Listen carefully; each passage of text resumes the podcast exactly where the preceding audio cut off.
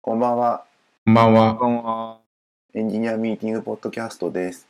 えーっとね、まだ MacBook Pro 来ません。えマジですか、まあそそうでんすなにかかるんですね。だっはてい、 3週間とか言ってましたっけえーっとね、11月の中、後半、12月に入りそうですね。で遅れてるってことですか注文時よりもさらに。なんか2、3日後ろずれた気がするな。わかんない。なんか、でも12月ちょっとかかってたから、ちょっと乗り遅れたんですね。あの、なんかでも本当には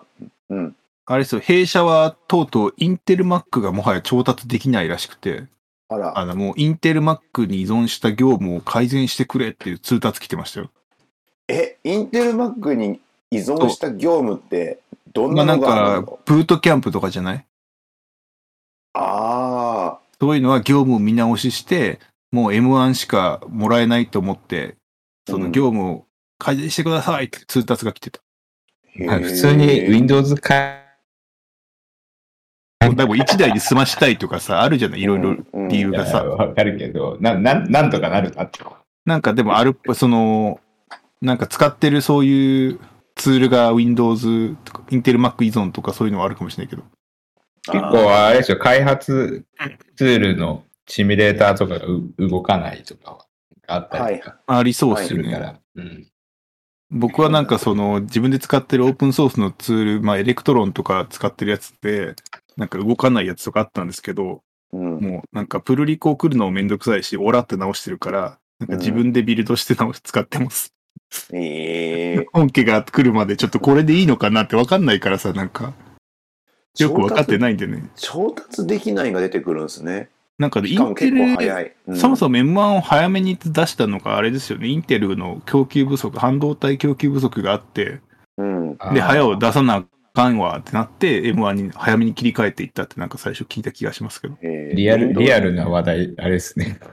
OS 事情かが。ら、ね うん、そっちうのん CPU とかになるんですね。そうそう、なんか、もともとなんかその Apple は計画がインテリゾンだから、なんうかん嫌だっつって独自プロセッサーやるって言い出したんですよね。はい。で、まあ、あ iPhone とかでやっていってて、で、うんいける感じは出てきたんだけど、その半導体供給不足のせいで余計目処が立たなくなっちゃったせいで、あかん急がなってなって、急ぎ出し、急いで出してるっていう、あ聞いれた、けど、えこれ。 M1 って去年だっけ去年、一昨年去年か一昨一年昨年どっちかわかんない。ココロナ前後あー、前かな前だったような気もするけど、後だったような気もするなあ前じゃないかうなる、うる覚え。だって9月でしょ、大体発表するグの。グれば、ググればいいのにっていうやつなんですね。あ 去ー年の、9月ではない気がする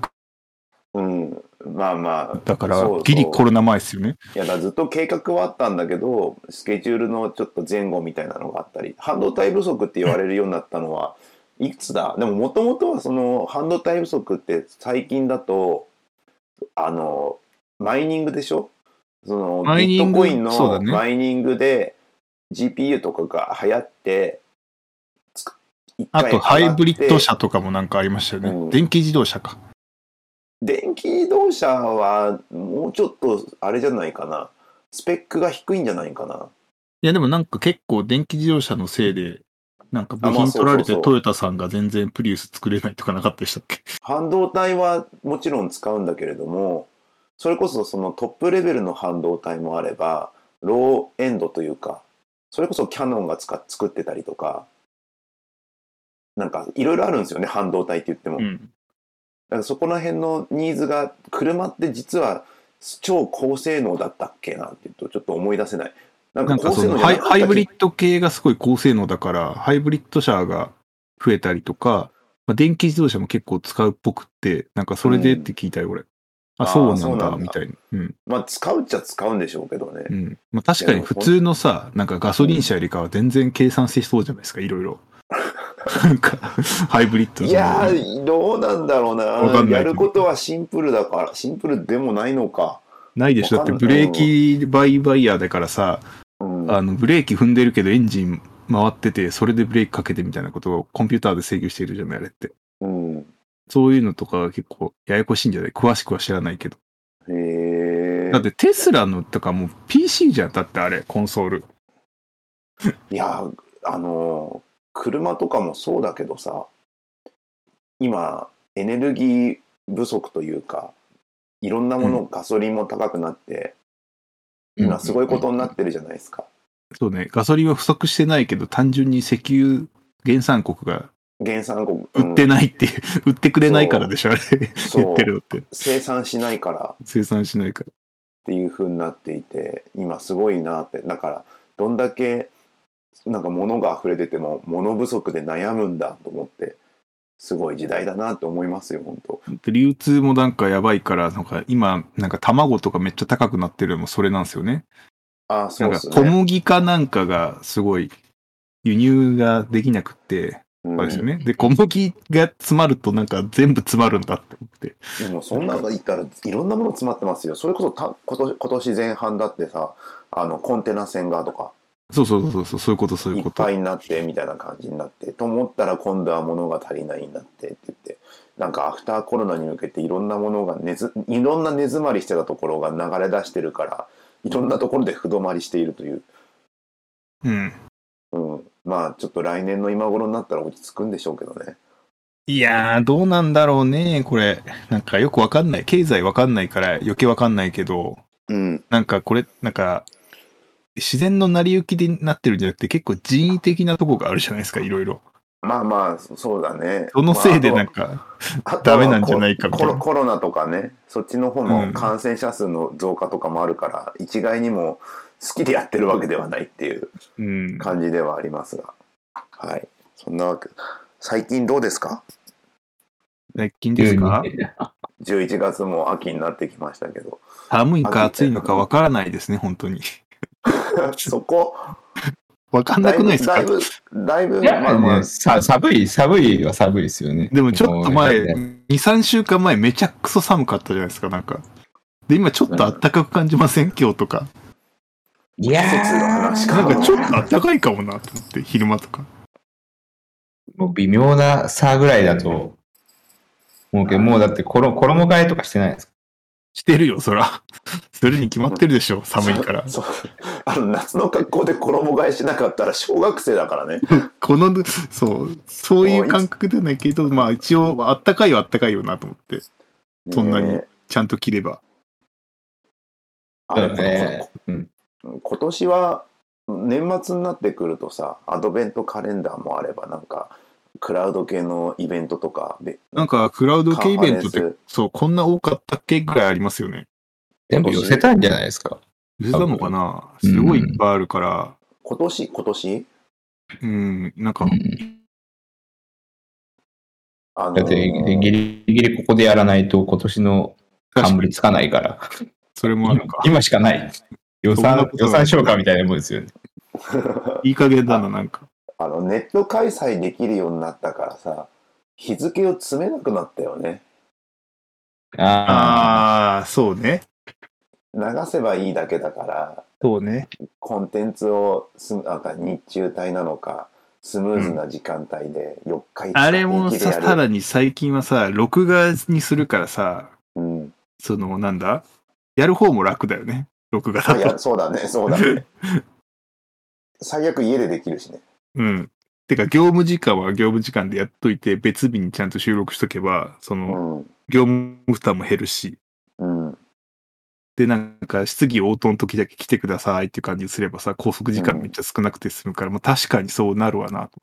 そうそうそういやでもが逆に増えすぎてて何見りゃいいんだみたいになったりするよ何見りゃいいんだ自分ろの興味があるやつでも見りゃいいんだろうけどさ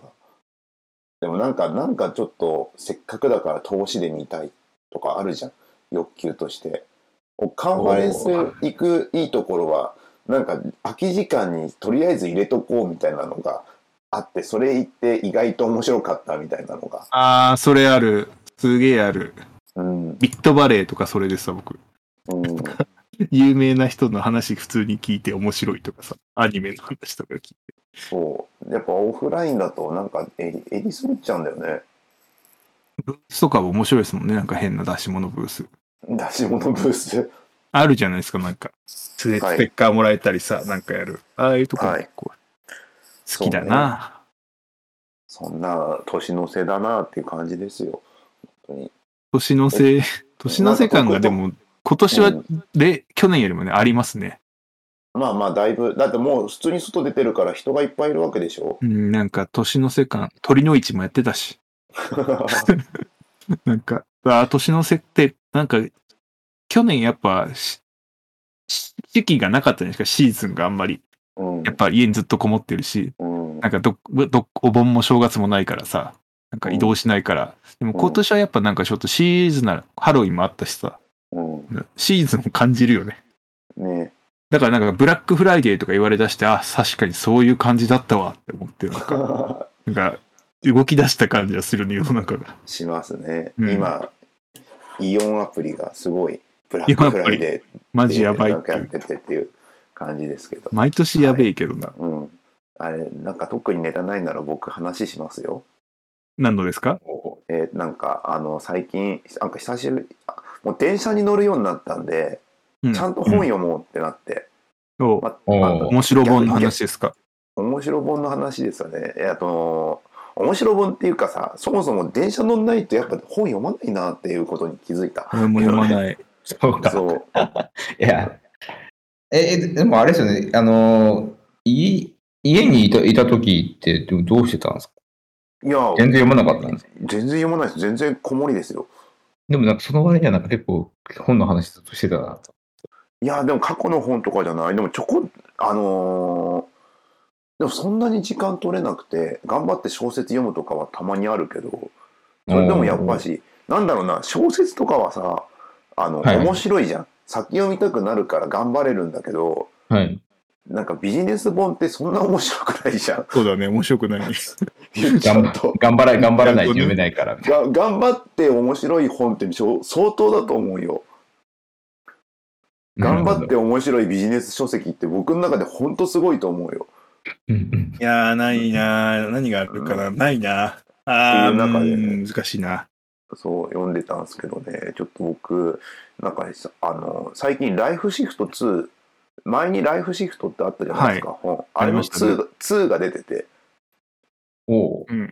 そうで2を久しぶりに読んだんですよこで多分これ「ライフシフト」って多分1はね日本でめっちゃ受けた本なんですよねまあうん、高齢化ですからね。高齢化もそうだしなんか日本人のマーケティングに刺さったんでしょうねいや、やっぱ、あれじゃないですか、その、そういうし、なんか、なんていうの、ファイヤーじゃないけどさ、日本は終身雇用であんまりそういう概念がないから余計刺さったんじゃないですか。ねうんだからこのリンダ・グラットンっていう方のあの強調なんだけど多分このあのリンダ・グラットンっていう人は多分ね今今年のラジオ英会、ラジオビジネス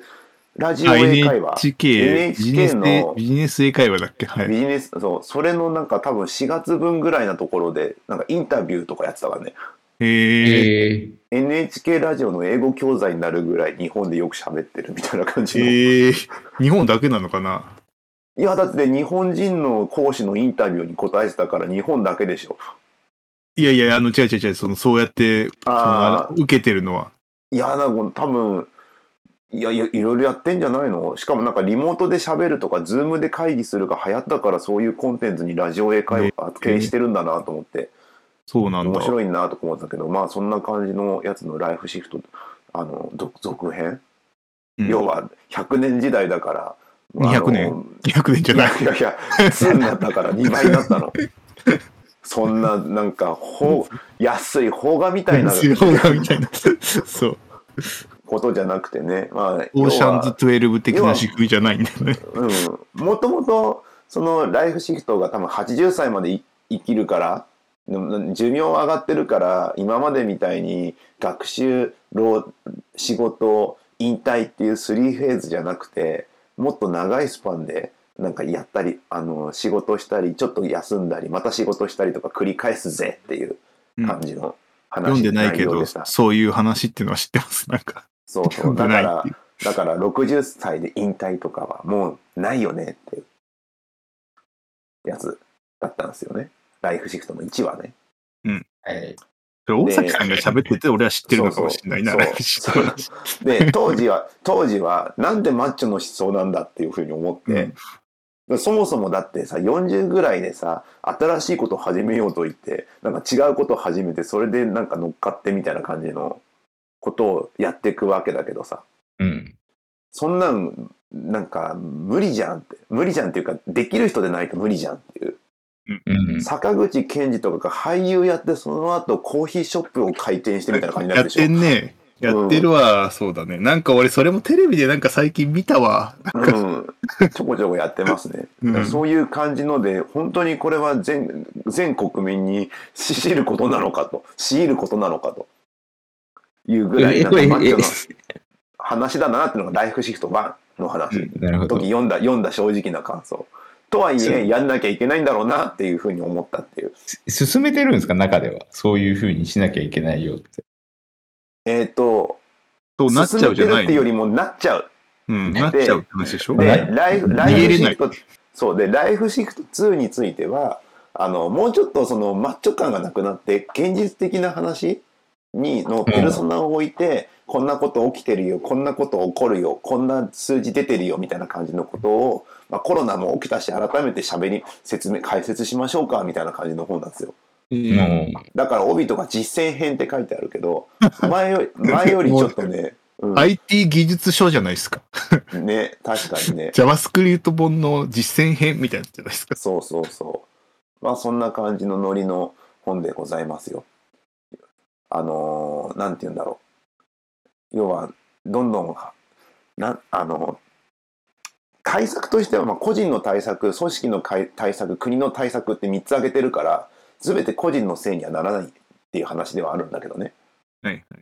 あ例えばだってもう正直自動運転とかがちゃんと20年後30年後になった時にさ浸透した時に、うんいトラックのうんちゃんはずっと今の仕事やり続けられるんだっけとかうんうん。なるじゃん。そうかだそう考えるともうそもそもだって同じ仕事をずっと続けるって多分難しいよねっていう。ああ、仕事の内容を100年間の間に、うん、年に合わせて変えていくってそうことそうなんでそすう。ね。そうで昔だったら60歳か65歳で引退だから40年ぐらい、40うんだよね40年同じ仕事ができればいいんだけどうんうさんさすがにこのテクノロジーの進歩とかを考えると逃げきれないよねそれ1でもその話でしたよね。そうそうそんな逃げ切れないっていう話そう逃げ切れないよねっていう感じのこと言っていてかつだけどあの多分アプローチは個人で頑張るっていう話もあれどあの社会的発明もとあの、まあ、技術的発明の両方が進化していかないとそこのバランスうまく取れないからそこは社会的発明に関しては組織とか国がきちんと責任持ってやってこうねみたいな感じのことが、まあ、2の方には書いてあるんだけど社会的発明って要は年金とかね、うん年金とかの仕組みを作るとかがある意味社会的発明だから、うんうん、まあ、そういう感じ保険とかね国民保険とか、そっち社を会保障ってことね。そうそうそうだけどテクノロジーの方が先に前向いてるから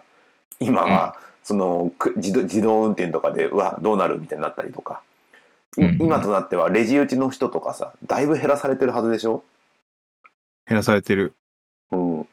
減らされてるけど、まああれをやってるけど、まあなんか難しいとこだね。まだう。んなんねか将来的にそうなるかどうかはまだわからないし、あの、レジ打ちの人いなくなるじゃないですか。はいなんか、ああいう小売業全般に言えるんだけど、めちゃくちゃ万引き増えてるんですって。へめっえちゃ増えてるらしくて、でもそれはなんか言えない、あんまり言えないっぽくて数字で出せないんだけど、まあ全体的に増えてると。なんかあの、エコバッグもそうだし、はいで、そのあエコバッグプラス、その人との接触を減らそうっていうんで、ああいうう、んなんかセルフレジみたいなのとかさ、はいはいはいなんかその、なんか自分でスキャンしてやる気を増やしたけど、やっぱりすごい増えてるっぽいという。へえ。まあそうだよねってなって、結う局んなんか人を置かなきゃいけないよねっていうんで、あれ、セルフレジなんだけど、なんか、なんかそういうセルフレジのスーパー行くと、それ見てる人とかいるんですよ、店員さんでずっと。はい人はをいはい。はいや、い、いるやんみたいな さ、人。まあでもだいぶへ減ってるんじゃないですか、だって。いやレジ結構打たなくてよくいでもや、いい多わけ分ですよ当初は本当にゼロなんだけど、まあずっと見てる人がついてるわけだからさ、確かにそのレジ通過の効率は上がってんだと思うんだよ。うん。けど、レジの人っていう、その人は拘束時間でいるじゃない、絶対。うはん、あんま変わんないんだと思って、なんか、うん、何が正解なんだろうなって僕も思ってました。 あのちょっと横道それるけどさあの、はい最近 DX 白書が出てて国のあ、ー出てましたね。ちょっそとれ前に。にそれにウォルマートの仕組みはい。があったんですよ DX の仕組みで、はい。であの要はスーパーの課題って在庫管理う品ん。出しそうそう品出しとか倉庫とかそこら辺のの最適化をするために常にお店の在庫状況を確認しなければいけないと。うんうん。で、それを、まあ、え、まあ、これは DX っていうか AI 使った DX 改善だと思うんだけど、DX、DX じゃないか、AI を使ったビジネス改善かななんだけど、カメラを用意してすべて、すべての在庫、棚を撮影して、うん。すべての商品の在庫を管理するっていう風にしてるっていう。はい。それ日本でもありますよ。で、え、それ商品側向いてる商品側もお客さん側も両方向いてるっていう。で、1.6、なんか毎秒1.6テラぐらいの情報をすと送って、なんかや、いろいろやってますよみたいな感じのやつをやっていて、はい。日本だとそれ普通にどこ、あの、あれ全国展開してる感じなんはですか全国展開やってないし、一部の機関店とかでやってるっぽいですね。まだ実験段階。みたいなう感ん、じ。そうそうそう。そのそう AI カメラ系は。うんなんかね、最近そうう、いう店舗の詳しい人がチチームにいるんだけど、その人の話聞くと、まあなんかいろいろそういうの聞くよ。えーでもそれもなんか実際にウォルマートやってます結構導入してますみたいな感じのなんか事例みたいなのがあったりしたんだけどさ、そこまでいくとなんか万引きとかさもっと検知しやすくなるのかななんかあ怪しい動きをしてる人 AI 検知とかもあったりするじゃん。それね、めちゃくちゃできるらしいです。めちゃくちゃできるんだけど、うん、検知するだけで、なんかその取ったか取ってないかは結局わからないんですって。そこまで精度が良くないから。あで、在庫管理も結構大雑把って言ってて、ーそのううんん。なんか、一個取ったら一個取ったって出るんですよ。なんだ、そうんの中国なの無人店舗みたいな感じで、はいそう、棚から何個取られたっていう感じで検知してるっぽくって。一回手を出ししたらね。で二回やったらはい二回って。で、て、はいはい、うまい人はこう一回で二個取るんですって、ちっちゃい商品とかを。うん。 5個とかこうバーって取って、そうなるともう何個取ったか分かんないっていう風になるっぽくって、今の技術だと。はい、で、そうなると、なんか棚に、あの、重さ検知するやつを置いてとかしなきゃいけなくって、はういんなんか余計コストかかっちゃうからどうしようねっていうので、まあ今コスパがいい、その、なんだろう、カメラになってると。で、まあへー多少それ捉えたとしても、それはなんか込み、込み込みになっちゃってるみたいな。いなやんだなろうんか、うんうん AI じゃなくても万万引きはあるからっていう。麻雀麻雀みたいだね。そう、そう、なんか、マージャン握ってるの生んですよき様をやるみたいな感じの小手先の良さで AI とそうそうバレないようにするみたいなことでしそょうやってるらしいんですよ。いやあとなんかどすごいと思ったのは、うんうんあの、なんか聞いた話によると、この、商品、ヨーグルトとかって、なんか高いやつと安いやつあるじゃないですか、あ微る妙に。あるうんあるだから、安いのをスキャンして、なんか10個買ったうちの1個だけ安いので、あと全部高いやつ買うとかいう手法を使ってくるんです って。だから、近くで見てても全然わからな いっていう。へいやえそういやー賢いやつらいっぱいいるなと思って、いやーなんかすごいねなんかすごい、 ジャッジごっこが続いてるから、なんか僕それ思って、なんかうんもうこれ、なんかそういう仕組みで縛るんじゃなくて、もう道徳感とか倫理観で縛った方が早いんじゃねえかって気が して、なんかふと思いましたもん。これ仕組みじゃ絶対無理だなと思って。うん、まあまあそうそうそういうのもあるかあるからかもしれないけどこの本だとさその過去にいいいつだえっ、とねまあどっかの期間でちょっと昔の1000 2005年だか6年から40年間ぐらいでの職業で実際亡くなった職業はエレベーターガールだけなんだってああ、やっぱりそうじゃん。えーなんかそうだと思うもん。だからなんだかんだで AI とかなんか機械化とか自動化で進んだとしても今のところあの消えたのはエレベーターガールだけっていう研究もあったりすええるんだって、面白い。まあそんな感じのこと、まあ、そういうの駅で切符にこうパチンってやる駅員さんはあれは駅員でしょ駅員か。いや、だからあの専門職みたいな。あれ専門職っていうのかなまあなんか、うん、エエレベーターガールって専門職だったのかなそもそまあも。どうな、ごめんなさいね。一応ね、 亡くなった職業としてはエレベーターがあるらしい。俺でも一回でもエレベーターがある見たことあるかなあの、え一番最後にいるはいるんじゃないですか今でも。そう。えー、見あたことないかもしんないな。見たことない上ですね参りますとか言う人でしょあうの、ん、乗ってるのは見たことないけど、1階とかに行ってなんか押して開けてくれてっていうのホテルとかでたまにあるじゃない。うんう。ん。ああいうのはあるけど、なんかた、うんずっと中にいて、こう操作してくれる人って会ったことあるかなと思って。ないでしょあの。さす一がに番最後に見たのが、新宿の紀ノ国屋書店。ありそう。ええあありそうだけど、都会じゃない、やっそこぱは本当り。にギリギリまでいた。あの、すごい狭いエレベーター。すごい狭いわな、かそこ。めっちゃ狭いよね。そんな狭いのに。そう、いるんだと思っ面積てが。そうなんだよね。なんか、あ、まだいるんだと思った記そも憶あそるもの。なんで必要だったんですか、エレベーターガールは。いや、まあ、それはググった方が早いと思うよ。 でもなんか昔のエレベーターとか使い方難しそうですよね。今なんかボタンをいやいや、アメリカのあの、なんか、チェーン引っ張るやつじゃないんだからさそう。そうそういや、それなんじゃないかガな。ラガラガラってやそうつだなんか流れ的にねまあまあまあ完全横道それながらですけどまあそういうのもありながらも、まあ、一応進行はしてっからだんだん使え使えなくなるというかどちらかというとあの自動運転とかが始まってくるとさ単純に運転する人は自動運転に置き換わるけどうんそれをメンテナンスする人は必要になるからそうね。あそういう意味では人がた足りなくなるのは見えてると基本的には人手不足になっていくというのは見えているんで、まあ、そういうところをあの人生の計画としてその場その場で動くのではなく何年後にこういうこと起こりそうだからとかその外とかな内側とかを見ながらちゃんと計画立てていこのタイミングではけあの勉勉強するとかそれを12年かけたりとかしていきましょうねみたいな感じのことを書いてたりするんだよね。うんうん。いや、だからその、なん自分がその、なん AI の脅威にさらされてるぞって思ったら考えた方がいいって感じですよね、きっと。うそのん、なんスかパンで AI っていうかまあ全体感見た時世にま間のず脅威。世世間の変化脅威もあるし自分の年齢もあるでしょ例えばそのボディーガードとかをボディーガードって変だな警備員だな、まあ、体力が必要な仕事をさずっと70になっても続けるわけにはいかないでしょお音が飛んだ。あ音飛んじゃいましたそうですよね。はいあの警備員とか体力のある仕事を飛ぶな7080になって音がも飛んでるな。あ聞こえますはい。今は聞こえる。あの、ね、体力のあるさ、仕事、いる、体力が必要な仕事をさ、70歳、80歳まで続けるわけにはいかないでしょ。うんそうね。あの、プロ野球選手だって別に60歳、70歳はきついでしょ、さすがに。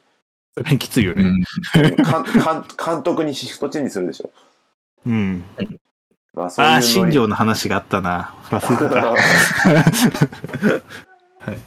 まあ、そういうのもあったりとかさ、しているっていう。まあ、そう考えたらさ、みんな若い頃はスポーツ選手を目指した方がいいのかね。いやーいやーどうなんだろうね。ででも少なくともその今なんかなんていうのよ今なんかちょうど国の方で成長がどうこうとか言ってるじゃん。言ってうる。んだけどさ今それって多分みんな65歳まで働くことを前提にしている計画だからそれがもし75とかになったら。うん。ええその分ねあの経済効果が上がるよねとかそういうノリのこと言ってんだよねえ、あー本当にだって引退するあー人そうがだね減るんだから普通に働く人労働人口増えるからねいやー、そうね。なそんういかうのそはあるの、うんそう、うちの、その部署に経済学者の人がいっぱいいるんですけど、うんうん。まあ、あの、口々に言うのはやっぱ、労働力不足がとにかく日本はめちゃくそやばいんだ、みたいなことを言ってますね。なんか、景気がどうこうよりも、うんマジ労働不足が一番クリティカルってうんよく言ってるから、まあ、それで、 おとなんだろう、高齢者を働かせて労働不足解消や、っていう、まあ、確かに、まあ、そういうロジックになるのも、致し方ないんだけど、うんなかなかしんどいよね。あのそれでまあまあご年配でも別にあの今はもうさ昔の僕らがちっちゃい頃の65歳とさ今の65歳全然違うじゃうんないですか、確かに。昔の65歳っておばあちゃんって感じだったけど、うんうん今の65歳って全然元気でさ元気な人ももちろんちょっと体壊しちゃってる方もいるからあ一概にとは言えるあれだけども統計的にもやっぱ、あのー健康な人増えてるってうん、うんだってもう平均寿命、女性とか80ぐらいいくんじゃないのそろそろ。まだそんないかないいくつだろうねでもううちのおかんが65歳なんですよ今年、うん。ううんねで普通に働いてるからねでちも働いてるあののー。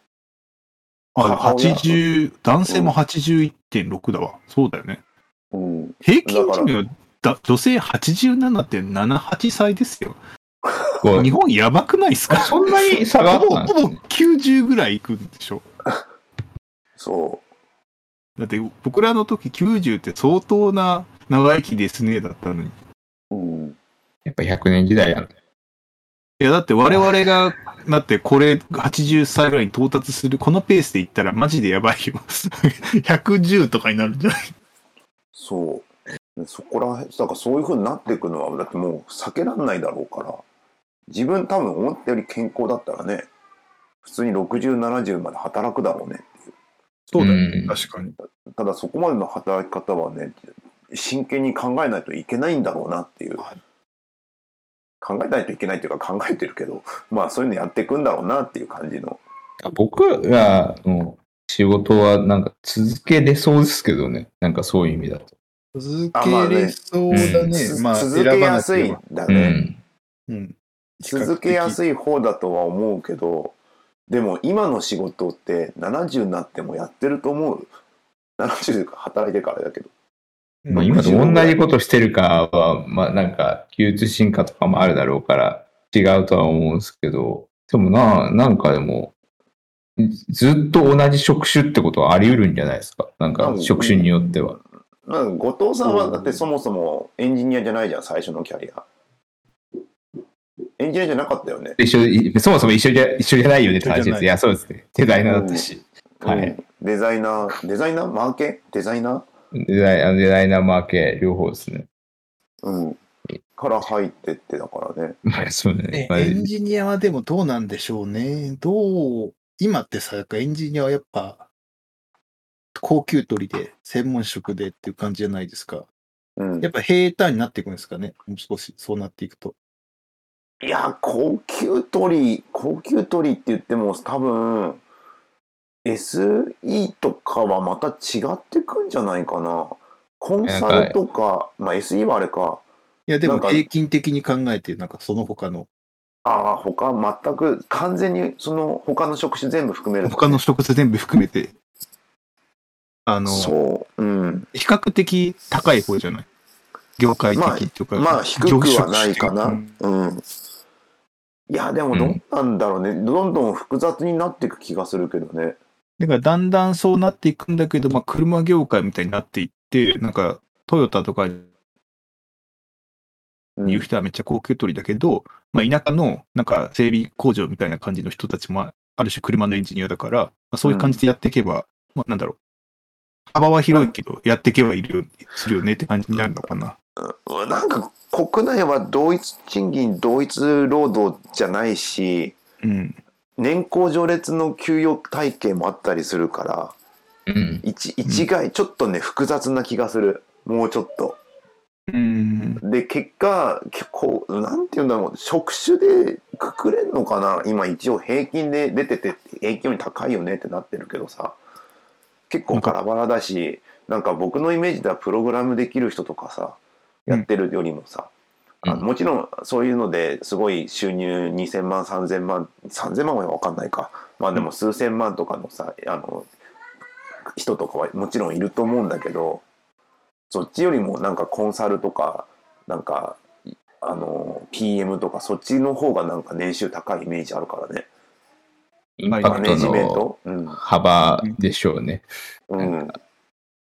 そういや、だからでも、どうなんだろうな。うん、なんか、うん、まあ、なんとも言えないな。その、な、なんか、あ、でもその、うち採用とか今、そういうコンサルからいっぱい採用もしてるんだけど、うんまあ、平均年収高すぎるから、うんな なんか、同寸年問題とかってそもそも採用するときにあじーじ自家的な扱いだよ、それはそ。うダウンするよっていう。いや、でもなんか、時価というか、まあ、大体高いから、そういう業界なのかなと思って。で、なんか、その、一部、その、すでにもう、それ、ちょっと高めだけど、いっちゃえって感じで入れたい人を入れてみると、案外、なんか、そこまで払う必要ないよね、みたいな話も出てきたりして、なんでコンサルタントあんな、給料もらえるんだろうっていうのは不思議でしゃあないっていう。どんな言い方か。いや、すごいよ、今。いやな大んか丈そ夫の今こいれ、使っていいの使っていいかは、でもなんかその、そういうのを、ちらほら聞くから、ここの音声使っていいの やってダメかな、これは。 編集、編集。集ポイント。うんいや、だから、もう、なんか、全然高いんですよ。だから、その、コンサルって。あの我々はさ、なんか、なんかあの、人脈とかもあるじゃん、コンサルって。そう。で、だなんから、か、うん。オファー金額が、オファーっていうか、向こうがこれぐらい希望ですって、まあ言うじゃない。転職の時に。うん。で、そ、そ、すっごい高いけど、それで、相場合ってんだっけっていうのが、誰もコンサルのその相場を正しく評価できないっていうのが、うん。なんであんな高いんだろうと思って、その正しく評価できないのにっていう。あの、え、その前職とかはその金額なんですよね、多分。そう、の金額なのか、まあ、わかんないから、それ確認しようがないから、え、だってあれとか出してもらったりとかするじゃないですか。あの、給与証明給与証明と出か。さないでしょ、転職先に給与証明って。出さないいやいやいやいやいやこんなことしないよ。いや、多分あれだと思いますよ。出すと思いますよ。多分あれ最後。あれの時出す、あのーなんだっけ、確定申告の時でしょ。うんいやいやいや、じゃなくて、入る前には、源泉徴収の引き継ぎかなんかで出す。そうそう、それだったら出すけど、その、それでもそれ採用あったような気がす る。採用後だよ。採用前に出すわけないじゃん。逆いに。やいや、そうだけいやど、全そう然そうそう、うん逆にそこで出してさ、違ったらさ、そうそうそうそうそう。ちょっと変だよね。でも、それ、誰も把握してなくないですか、その。いや、そんなこと多分、そんなこね、とないのかなないと思うよ。うん。うんちゃんとそこはさ、さすがにしてるんじゃないですか。いや、昔はしてなかったみたいなのあありそうですけど。そういなんや、ですさすがにそこで嘘ついちゃうの怖いよ。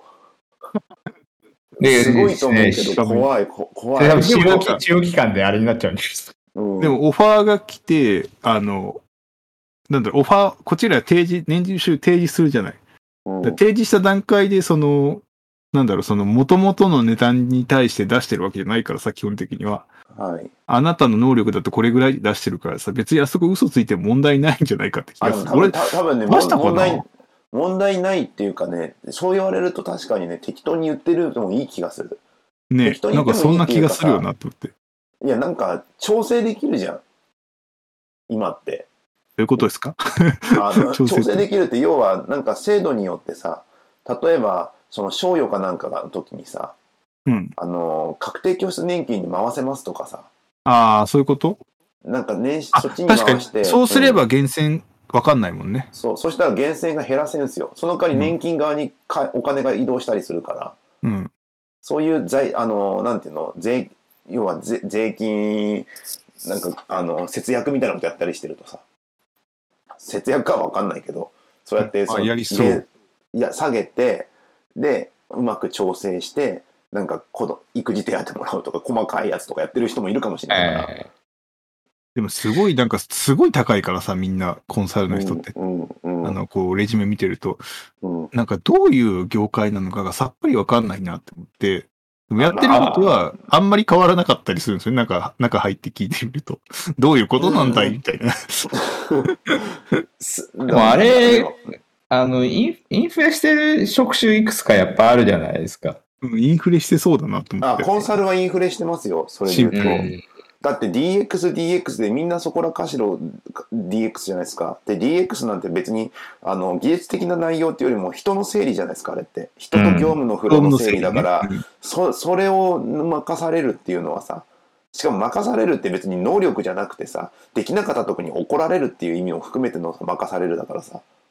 怒られるだけじゃないし ね。いや、でもね、そういうタイプの人もなんか、あなんだろう、俺逆にコン、そのコンサルがいて、今やってて、うちに乗り換えるみたいな話を受けることが多いんですよね。はい。そういう時のコンサルの人たちってなんか何も実行してない人が多いんですよ。ちょちょちょちょち ょちょ。いや、なんかまあ、あよのくあるあのねパターンあのね、一般的な話なの、 それ。なんかよく聞く話だと、なんか、あの、実行はしないんですよね。そういう人。実行するのは、社その、会、コンやサルを受けてあのるね会社の実行担当者なんですよ。うんで、この人が一番怒られたりしてて、なんかうん、辛い世界だなと思いながら、僕らは、うんだからその担当者と一緒に頑張りましょうやいって感じになるんですけど、はいはいはい。なんかでいやでもそうだからでもコンサルってある意味その人の扱いするからさ自動化しにくかったりするでしょ、なんかあそこはコンサル自動化とか超むずいでしょむずい。人手さえ難しいのに、コンサルがいるのかどうか問題が一番でかい。いやまあそうなんだけだかど、まらあ、そう逆いにあんうだけ高い金払ってコンサル雇うんだったらなんかそういう担当者を社内に作った方が安いんじゃないかと思っちゃったりすることとかありまいすね。やーでもなんか、あのー結構責任持って決定したくない人たくさんいるじゃないですか。うん特に新しいことだと。うんだからコンサルの人が決定し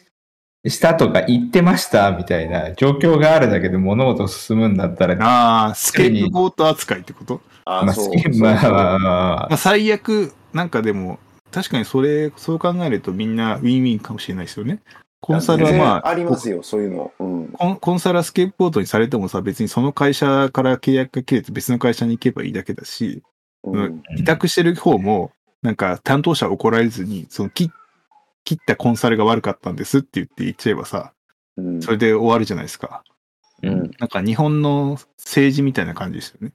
うんねあの人が悪かったんですって言って終わらしちゃうみたいな。えまあでもリアルに物事が前に進むかどうかで判断したら、なんか割といろんなところに効果出てきそうな気はしますよね。いやーね、もう本当、もう DX 関係で見てるけどさ、その中に入って、こんな全然進まないんだよ、本当にみんな。なんか、すごいなと思う。ここのそう速度です進めてたらそらす何も進まんよって感じで本当になんだろうなスローモーションを見てるように進んで見ていくからさまあ着実によく言えばね、よく言えば着実なんだけどうん、なんかでも議論自体がそんなになんだろう頻度が少ないとかそういうことじゃなくて結構やり取りはしてるのよまあねあー今チャットとかもあるしうんミーティンうグもんズームでできるからにもかかわらず1ヶ月でここまでしか進まなかったっていう感じになってるんですよまあそうねてかライフシフト2の話してたんだけどどんどんずれてったね DX になってったね DX になって戻していい無理やり 戻しましょう戻 しましょいやうじゃ戻しましょうあコンサルのとこはバッサリ切りましょう喋っちゃダメな だの面白かったのにまあまうんあそういうコンサルとかもあるけど基本的にはやっぱりその探索していきましょうとだだからその今まで仕事っていうのが一つの区切区切りで20歳から60歳65歳ぐらいまでのところで基本的には一つのこと大枠なことやってればよかったけどもきちんと探索していきましょうってことでなん か取り得る未来とかをなんかなんていうの逆ピラミッド型の図とか見ながらなんかこういうの考えていきましょうみたいな感じのうんうんでそんでちゃんとあのーなんだあの今は一回そのちゃんと働くとかの方に行くのかそれとも途中で休んだりとかうん。勉強する時間を取ったりとか、まあ、そういうところとかをなんかこう、まあ、いろいろと変え考えていたりうん。ししていきましょうたまにはこうコーチングとか使ってなんか話しながら自分はこういうことやりたいじゃあそういうとここういうのとかなんかアドバイス受けながら、まあ、勉強したりとか、まあ、そういうのやってき、やっていったら方がいいんじゃねえのみたいな感じのふわっと、なるほどね。うん、コーチまあ一応そういうねでも、あれだよね。誰にコーチ受けるのがいいんですかね。今今だってコーチングのサービスとかもあるもんね。ある。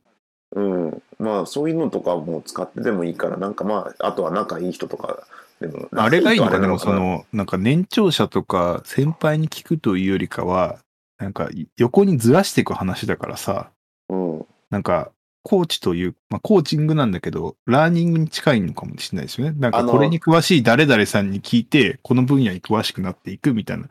で、私はこっち詳しいから、誰々さんにこれ教えるみたいな関係性になんかひょっとでして。すね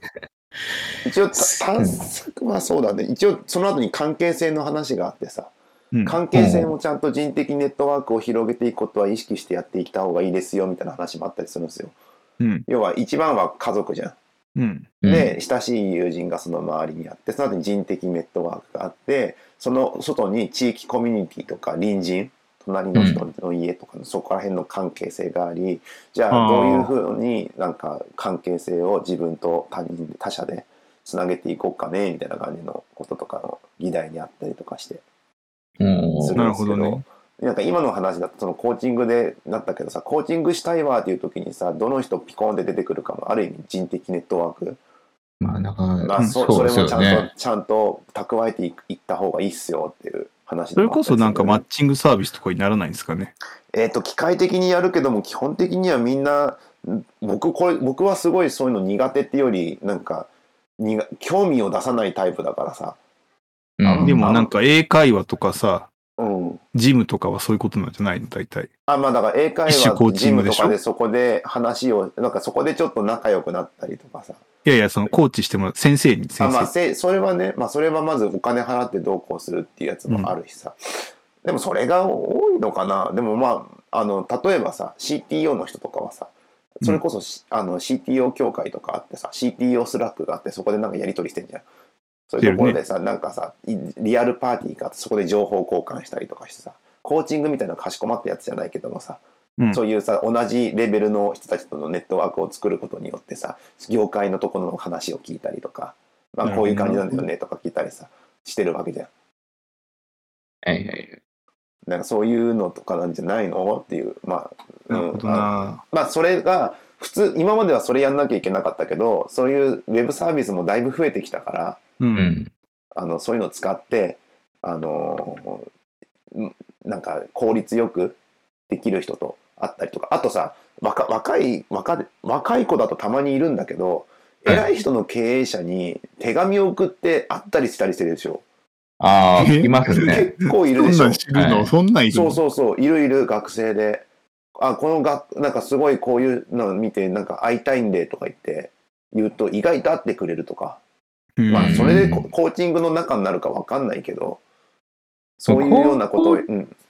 コーチング引き出す方の技術も、なんかう、ん、強そうっすよね。もし、なんかまあそういうのそうでねコーチング使うら。そうまあまあまあまあでも人的ネットワークを広げるっていうところではそういうやり方もあったりしてまあそういいうのとやかーを賢いね。賢いなとかも、うんまあ一応オンオンラインマッチングは流行ってるしねとかあとはボランティア活動出たりねとかああ、ボランティア活動か。いやあそあそれそれこそさいろんな差があるじゃん普通になんか仕事で生活してるとさ自分と似たような人しか周りにいないから基本的になんだかんだ言って知識とかもだからボランティアとか地域活動になると全然違う人いっぱい出てくるからさそれはそれで刺激になるそうっすよね。ま、なんかマンションの管理大体とか絶対す、いろんな人いそうじゃんああ、いる確かね。めに。っちゃいるな。うんうん俺は出てないから、賃貸だからあれだけど、うんまあ、お隣さんとか、 あの、うん なんだろう、あの、管理してくれてる管理人さんとはよく喋るけどね。まあそういうのもあったりねね。うんあえなんか、あの、ペッペットとか犬とか飼ったりとかすると、なんか、そこで全然違う人にあ会ー確かに。ったりとかするんだよそれはなんかありそうだな。なドんかッグランとかですよ。で、そう、ドッグランとか、つながりが、なんか、の場所が変わると、確かに全然違う、うん、いやあの、人の層と合うなっていうのは、なんか最近思う。いや、でもそうだよな。でも俺、レコード屋とかで本当に大学生とかとずっと喋ってたりするもんな。 まあそういうのもあったりあとはまあそれをまあキャリアとしてつながるとかもあれば自分の人生の豊かにするみたいな話もあったりするんで、まあ、でもうんつながり作りの、まあまあ、ちゃんと計計画をしていった方がいいですよってあっえー、なんかそれは苦手だな。てまあ ねここまでつながりを、なんかその計画してさ、この人にそのさっきの手紙書くとかさ、うん、いいやや、俺絶対やらないな、そこまみでた極端そこまいな。で極端な話はしなくていいとは思うけ出ど会ねっ。た出会った人とは、なんか割と俺喋る方なんだって、なんかなんとなく最近気づいてるんですよ。なんかその近所の商店街の、なんかお店の人とか、うん、なんかそういうのと喋るけど、それ計画的じゃないもん。なんか、よく買いに行くから、まあ喋ってるっていう感じで、うん うんなんか、それを計画的にやれって言われると、なんか急に難易度からガーって上がって、 うんなんか、ボランティアに行かなきゃいけないんですかみたいな。まあま何のあ、ボランティアに行けばいいんでしょうみたいな。まあ、あとはあれだねかいあの本の中の話になるけどあとは解決はもう企業の課題で企業側からどうアプローチしてそういう時代に対処していくかみたいなのが書いてあったりとかなるほどなまあきょ基本的には許容しようなんだけどね要は新卒とそかういうさことであ新卒とかさ若手を取るとかさあ。はい。もうそういう時代じゃねえよっていうなるほもど。ううあちのダメじゃないですか、全然。しシシニアでもできる人いるよとか、うん。うん。成功例としてマクドナルドとかねシニア採用とか活発にやってるでしょあそこああ、そうか。ああ、でもなんか、そうだなスーパーとかは確かにシニア採用増えてますね、すごい。そうそうだからそういうところはあのーやっぱしさ活躍できるシニアの方がいるわけで、まあ、そういう人を雇用してうまく社会としてかつ、あのーやっていきましょうみたいなそういうか環境が今後求められますよとかね、確あかにとは教育教育を補助するとかね教育、大学とかですかそういうことですかああでも最近だとネットワークまあオンライン授業もあるからね、ああ。まあ、そういうのとかもねサポート入ったりとか教育のネットフリックス目指してるベンチャーなんていくらでもあるでしょ、めちゃくちゃあるね。うん、 めちゃあれなんであんなにたくさんあるんですまあまあそれだけ必要だっていう社会的な話とうん絶対必要になるであろうっていう話とがが入り混ざってるから分かりやすくそれをにトライする人たちが多いベネッセとかもすごいやってるもんね。ただ中国はそれやったら今、うん中国の教育で儲かるとはけしからんになって中国で学習塾ビジネスが全部崩壊したけどねあれは、 あれはまあ別な問題でしょう。 いやまあそうなんだけどそういう社社会とか国がそこになんか蓋を閉めに行くっていう世界観もすごいなっていうあそこは、あれはすごいと僕も思思いましたね。なんか宿題の量でも全部決まってまなんしたか よ。なんかポンポンってなっちゃうとあれなんですけどあの中国はその教育に対してその自由に教育やらしちゃうとさ中国のさなんか問題点みたいなのが出てきちゃうかもしれないから全部過去、すごいそれでや、やだってやってますもんね。 うん、昔からこそ古い時代からその試験そうそうで加熱してういろいろ問題になるっていう。そこを強制するみたいな感じのとかねあって一応教育は今後国が介入して国が言った金額以上儲けてはいけないっていうあれ す法ごいよね、法律なのかなみたいなのができたりとかしててなんかそういう成長したいのかさせたくないのかもうわからんよね。こう基本的にはまあそういう風になってきてどんどん学習させていきましょうっていうのがありますよとまあでもそうしないと人手不足の時代来るよねっていうことをこの本でやってますね、あとはそうね教教育機関だとはいえ教育機関もねなかなか今の教育はなんか知識が不足していることを前提にしているらしくてっていう風な主張をしていて要うはん小学校とかさ、うん足し算知らない前提で足し算の授業をやるしなるほど。確かに。でももうネットがこんだけ広まってるから違うよねっていうだってということ YouTube 足し算とをか知でっさてるってことそう YouTube もあればあのー学習大学の学習コンテンツもあるあるわけでうん。知識知識がある前提で学校に来てる可能性で全然あるわけよおうはいそもう世の中世の中にもいっぱいあるしどうしたらいいですかじゃあ。うん。あのーなくなればいいんですか学校は。あのー人間的スキルの伸ばす方が重要やばいやいばい。いう EQ みたいな話になってるじゃないですか。あだからひ論論理的思考とかいやなんか設定とかねっあれですねていう、うん、あれですよね。なんか、なんか、アメリカのその、エリート階級うんみたいな感じで、うん、みたいなそうそう感じなんですかそうなんね。。だよねうんうん答えがあるものって YouTube にしやすいじゃん。うん。だからそういったソフトなんかなんていうのコミュニケーションとか対人関係スキルとかええそういうところは栄養学とかですね、じゃあ。 まあ、チームチームワークだったりね、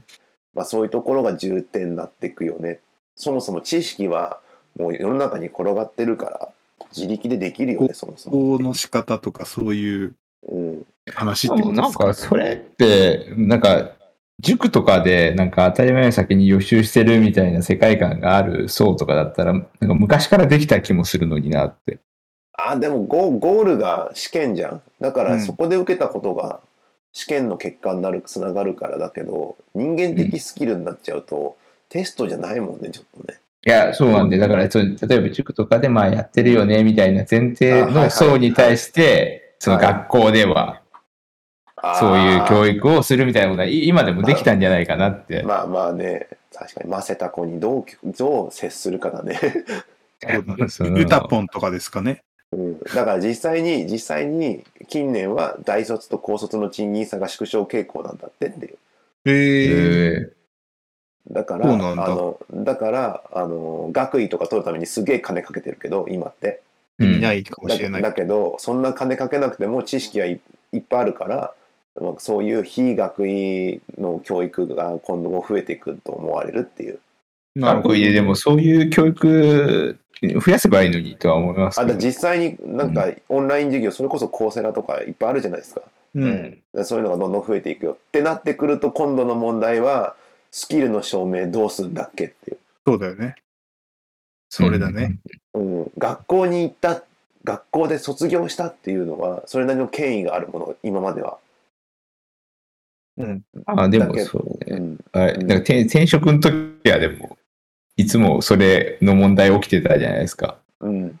それが初めにも起き始めてだけっていう感じなのかなと。ああでもそういう意味ではなんか海外っていうかアメリカとかだとさ学位ってついて回るんじゃないの、転職でついて回んないのかいやいいいとや、思うあの、ま、学位はまあ、回るし、な、うんだってそもそも、あれじゃないですか、アメリカとかの方が、なんかその、学位とかそ、そこの専門をエントリーレベルまで持ってるってとこじゃないと、入れなかったりとあはいはかはいするから、日本はなんか新卒なんか割と大学さえ出てて、そうのんすすごくその、どの、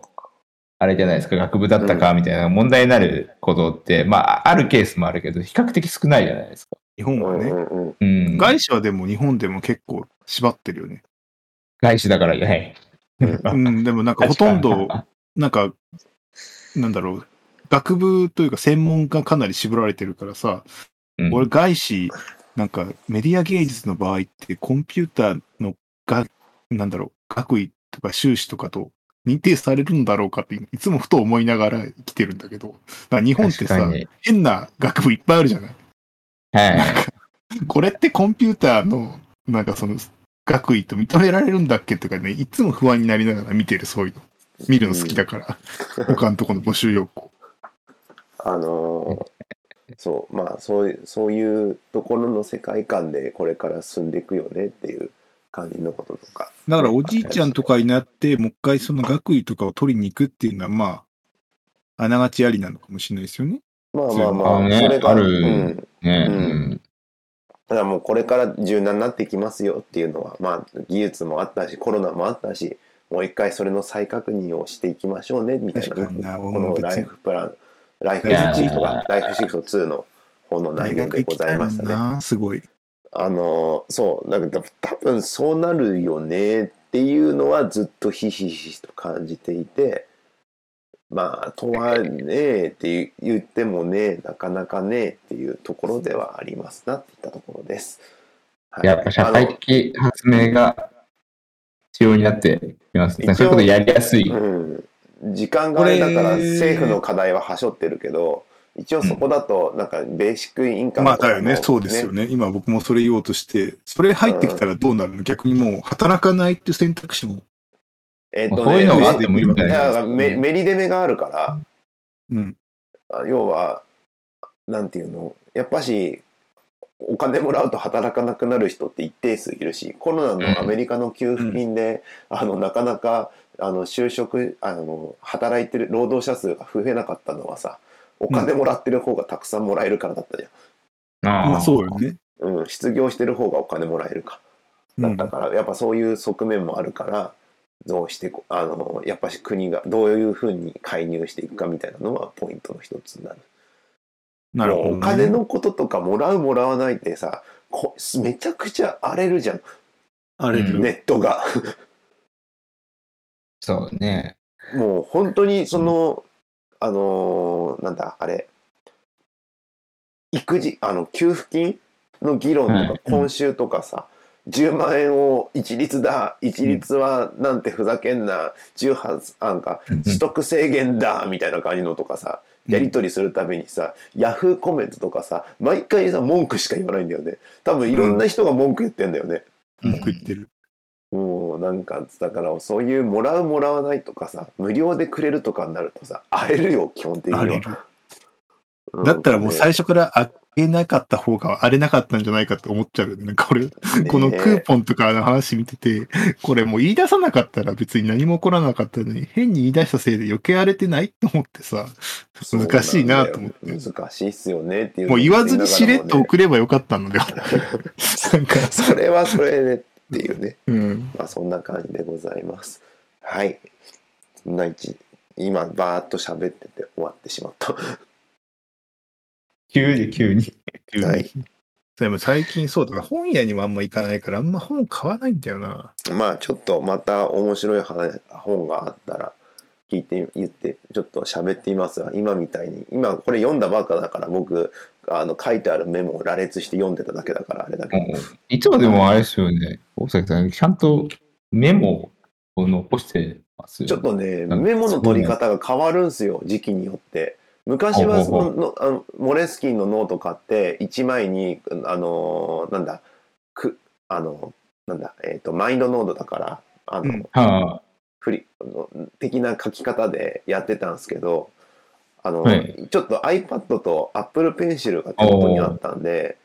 それとメモ帳を使ってちょっと試しに書いてメモってやってますねなるほど。僕も肩も変わるってそういうことか使ってますよそうそういやまあねまあいろいろや試してますが、はい、そんな iPad、あれ、素で書いてます手書きのメモ。あそう素で書いてるっていうあの、うんな素で書いてるっておかしい。ペンシルで普通に。ペンシルで書いてる、うんああ、僕も書いてるんですけど、あの、うんなんか貼ってます貼ってないあ貼ってない、ああ、僕なんか最初滑りすぎて、うんなんかうまく字が書けなかったから、うん、なんだろう、ペーパーライクってやつは貼ったんですよ。はいはいそれ貼ったらめちゃくちゃ書きやすくなりましたよ。い。ええーー、紙ポピみたいになるってことですか一応紙っぽいという 噂で、ちょっとだけなんかね、柔らかくてグリップする感じなんですよ。おー滑りづらい。カツカツする感じじゃなくて、ちょっとキュッキュッって感じなんだけど、それにすると、なんかフェルトペン書いてるえーか短くなって、だいぶ書きやすくなって、その、それまでは結構その、なんだろう、あの、ペンシルでダーって字書いていくのしんどいなと思ってたのが、案外、その、それつけてからもうずっとそれでやってますね。めちゃくちゃやりやすいちとょっ思とって試してみようはい試してみていただいて、ぜ時ひ。間なんで、そろそろ、はい。はい。ぜひぜひやってみたいと思います。そんなわけで聞いてください。皆様ありがとうございました。感想はシャープニアミーティングにお願いいたします。はい、以上です。ありがとうございます。ありがとうございありがとまうすござい。ます。